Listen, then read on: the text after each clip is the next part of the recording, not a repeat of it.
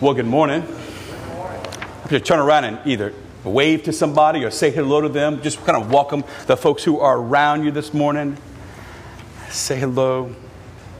If they have a jacket and you're cold, steal it from them. It's all good. All right, we are in uh, the wedding of Cana today with some imagery that for some of us is uh, something that perhaps you are familiar with that you've heard before this uh, notion of Jesus as the bridegroom. For some of us, this whole uh, imagery that's in the gospel might be either new to us or maybe foreign to us. And, and for many of us, um, the, the notion of, uh, of spousal relationships with God touches on our own experience of being a spouse. And so I want to walk into this water with you with reverence today. But let's together kind of open up our bulletins for a little Bible study today as we kind of just jump right into the subject matter at hand. And we're going to start on page four today. Page four, as we kind of unpack in a little Bible study, this image of the Messiah as the bridegroom.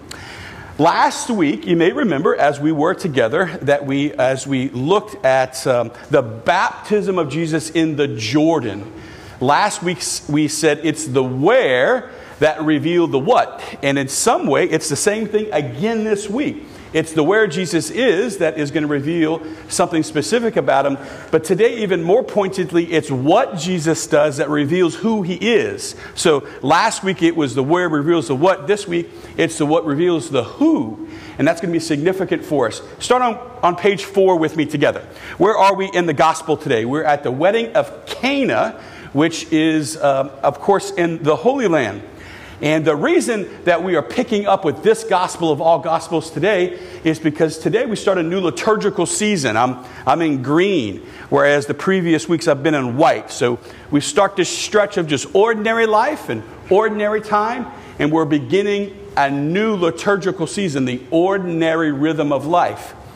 And so today, we pick up on a line from the gospel today. If you're on the, the bulletin A1, right? Jesus did that at the beginning beginning of his signs at Cana in Galilee, Jesus begins his public ministry. And so, as we begin a new rhythm together, we start where Jesus began his public ministry. And he does this at a wedding, which is super important for us to kind of understand the why today. Why, of all places, does Jesus, as he is going to reveal himself to us as the Messiah, why is it that Jesus chooses to, to a wedding of all places to, to begin his ministry.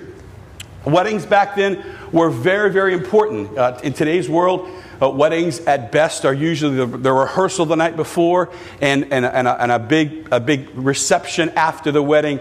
Uh, it's usually one day. But in antiquity, like in a thousand, two thousand years ago, in the Jewish culture, weddings would have been seven days, right? Seven days of eating and drinking just to show you that the Jewish people were cousins to the Cajuns because that's my kind of wedding right there, right?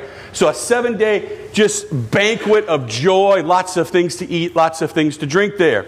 And so you can imagine that after seven days of a lot of eating and drinking, right, they ran out of wine. And, and, and Mary, of all people, Mary says to Jesus, hey, hey, hey do something about that. Flip the page with me to page five right? So Jesus' response to her in the Bible is actually significant for us as we kind of unpack things, right? Jesus looks at Mary and says, My hour has not yet come. In the Gospel of John, every time you hear the word the hour, it's not referring to the time of day, it's referring to the time on the day when Jesus would fulfill his mission as the Messiah, right? This hour, of his cross and passion, death, his resurrection, right here. This is the hour. And so it's interesting. Mary says they have no wine. You would think Jesus would say, I can take care of that for you. But instead, he says, No, no, no, no. My hour, where I am to fulfill my identity as the Messiah, has not yet come. So, like, like how does Jesus go from they need help beginning his ministry to this image of wait, wait, wait, it's not time for me to be like revealed to the world that I am the Messiah. Look, look, let's, let's kind of wrap our brain around why Jesus would, would be saying all this in the hour at a wedding. Look on page 5, letter E. I want us all to look at this together if we can. In the Old Testament, the prophet Isaiah, chapter 25, Isaiah is, is pointing to a day in the future where God is going to save his people. Now, we don't know the exact day or the hour when, when all that's going to happen. Isaiah doesn't know that, so he uses imagery. And look at the bold italicized print from the Old Testament. It says, On this mountain in Jerusalem, right, the Lord of hosts, God, will provide all peoples a feast of rich food and choice wines. Juicy, rich food and pure, choice wines. So Isaiah is saying, hey, there's going to be there's going to be a day when the Messiah comes in the messianic age where it's just going to be a it's going to be a banquet. And it's going to be the best banquet of all, where there's going to be food and wine more than anything else that you can ever possibly ask or imagine. And so, uh, in the Old Testament, the Jewish people, like Mary, who were waiting for the Messiah, many of them would have said, There's going to be a day when the Messiah comes where it's going to be like a banquet, like a wedding banquet.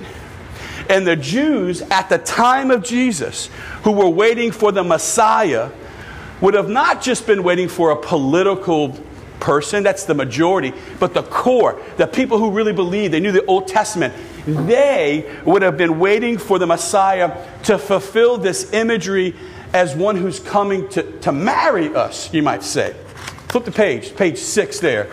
Some images from the Old Testament that reveal to us this image that God wants to, to, to be with us in a, whew, in a very intimate, spousal way.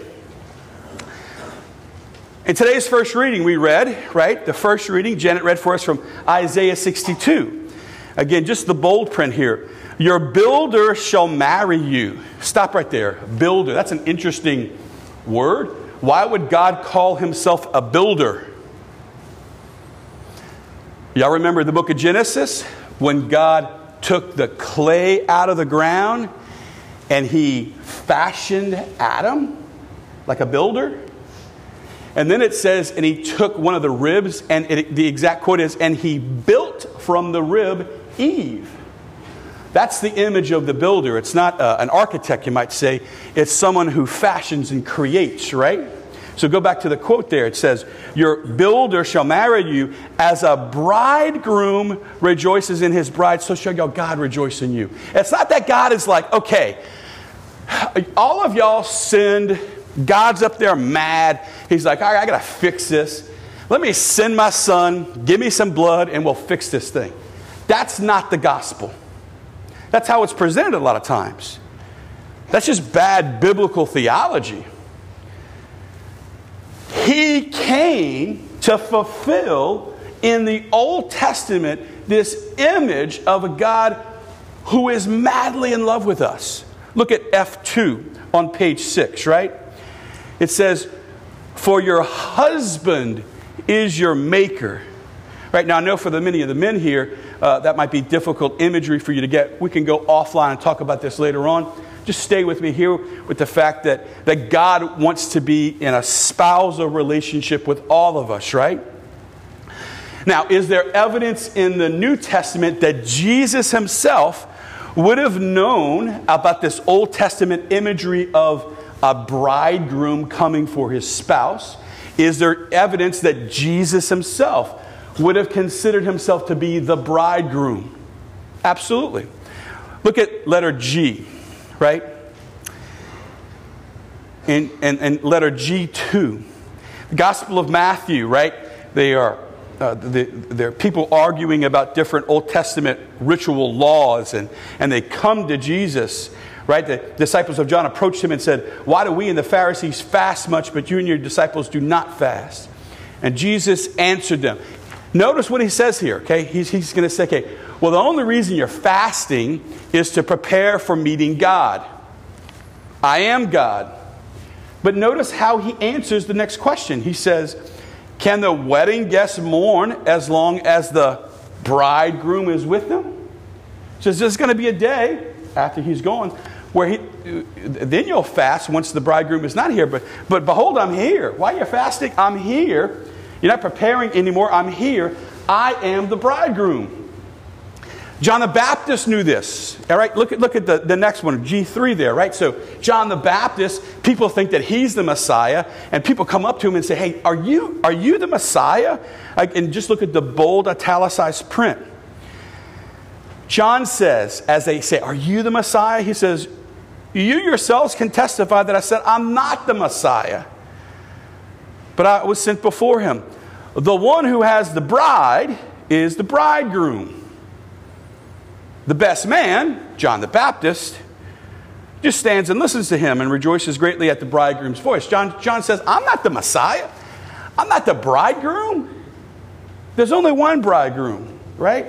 So in the Old Testament, the, the, the, Jewish people would have been waiting for the Messiah to come in this image as a spousal gift. Jesus fulfills this. That's why at the wedding of Cana, he's using the wedding as the imagery here. Now, for many of this, you may be saying, okay, that's fascinating. What does that really mean? What does it mean that, that God would want to marry us? Right? Because what happens on a wedding day? On a, on a wedding day, in the fullest of all of the celebrations, with all of its sacramental pageantry and, and all of its uh, human communion. On a day of a wedding, a, a husband stands before his, his, his wife. A, he stands before her and says, I'm going to give all of me to you. I'm not going to hold anything back.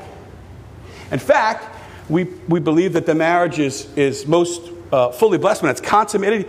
So a man says, I'm actually going to give you my body. Because there was a day when he said, I am giving all of me to you. In fact, I'm going to give you my body.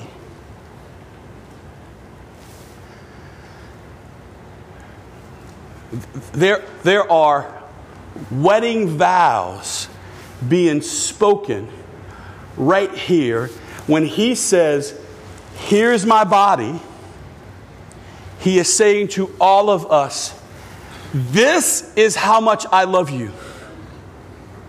He says, I am dying to let you know how much I love you. Literally. I am giving myself to you. Not because I'm angry that there's original sin, not because I've, I've got to fix this thing, because I've come for you, because I love you. This is what love looks like. This is who He is. I get annoyed when people refer to Jesus as a good teacher or a holy man or he's just like Muhammad or anything like that. No, he's not. Jesus Christ came for us so that we might unequivocally know that as bad as your life is, or as good as your life is, as close as you feel to God, or as far away as you feel from God, this God loves you the way a spouse loves a spouse. There's no checklist in heaven. Oh, you did this, you're not getting in. When we get to heaven, we will be dramatically shocked when we find out the insatiable love of a spouse who is dying for us to get to know him. In fact, at, at every wedding, a priest stands before the couple that is bound sacramentally and says, Have you come here freely and without any reservation? But that means you got to know your spouse. You see, he, he knew us. He's perfect, but I'm not. And when he said, Mark, I'm coming for you, he said, I am freely choosing a spousal bond with you, knowing that I'm a mess. And he choose, he, he chose to love me that way. And then this is what he said from the cross. He said, You want everything in me? I'm going to I'm to be faithful to you. Because there are moments in my life where I have been not faithful to God. Amen. I think we can all say that. Amen. Well, guess what? There's no amount of your, your, your, your disobedience that's going to undermine his obedience. In fact, the only time Jesus' heart changes for us when we struggle, it, it's not that when we struggle, he's like, man, I'm getting tired of this. When we struggle with him, he just leans forward and says, I'm coming more. Write the vows. I promise to be faithful to you in good times and in bad. Hey, amen, because we've had some bad times recently. Amen. We've had some bad times internally and externally. It's, I, I don't need God's faithfulness when it's easy. I need God's faithfulness when it's hard for me. And it's no more difficult in my life to be in a relationship with God when I, I feel unlovable. But when He as a spouse, he looks at me and says, Mark, when you don't think that you're worthy of my love, I'm not going anywhere. I'm standing there forever with my arms nailed open. Open. I promise to be true to you in good times and in bad, in sickness and in health. And I will love and honor you. Whew. Love's not a feeling. Love is a verb, it's something you do. It's something you do when it's hard. It's something you do when you suffer. It's something you do when, when it's going to require everything. He says to us, don't get hooked on what it means for you. He says to us, He's going to love and honor us all the days of our life. That's who we have. Now, I'm not quite sure what brought you to Mass today. I'm not quite sure what you needed to hear from God. I'm not quite sure what you wanted to hear from God. But what God wants to say to us today is, I love you. I am so in love with you that I'm going to give you my body. On the wedding day, the spouse gave you his body. That's what happens on a wedding day. That's what happens in the vows. He says, Here's my body. Now, you didn't know that you were going to a wedding today. Because today, in just a couple minutes, he's going to stand behind the altar. And what is he going to say to you all over again? This is my body. And in about 10 minutes, he in the form of the priesthood is going to stand before here and say, I do, all over again. Now, you might have all kind of excuses going through your head right now of why you can't get married to Jesus or what you're not worthy. And he's like, I don't care about your excuses. None of your excuses are more powerful than my desire, he says. And he says to you, This is my body. And then what's going to happen is, is just like a spouse walks down the aisle to see her groom. What's going to happen today? Your spouse is going to be waiting up in the front of the church, just like a good husband does. And a spouse today is going to walk down the aisle and then, right here, when you receive communion today, there's going to be wedding vows. And he's going to say, I do. And all he's asking you to say is, Amen. And we all know what happens at the honeymoon. Where two bodies are in communion. That's what's happening today.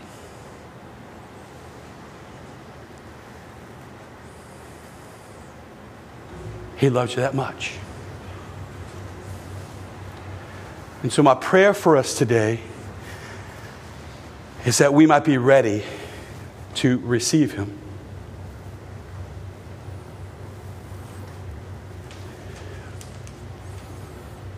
Regardless of what's cooking inside, regardless of where you find yourself in preparation for this encounter today, Let's just be open to letting Him love us. Let's be open to love that a bridegroom has for his bride. Amen.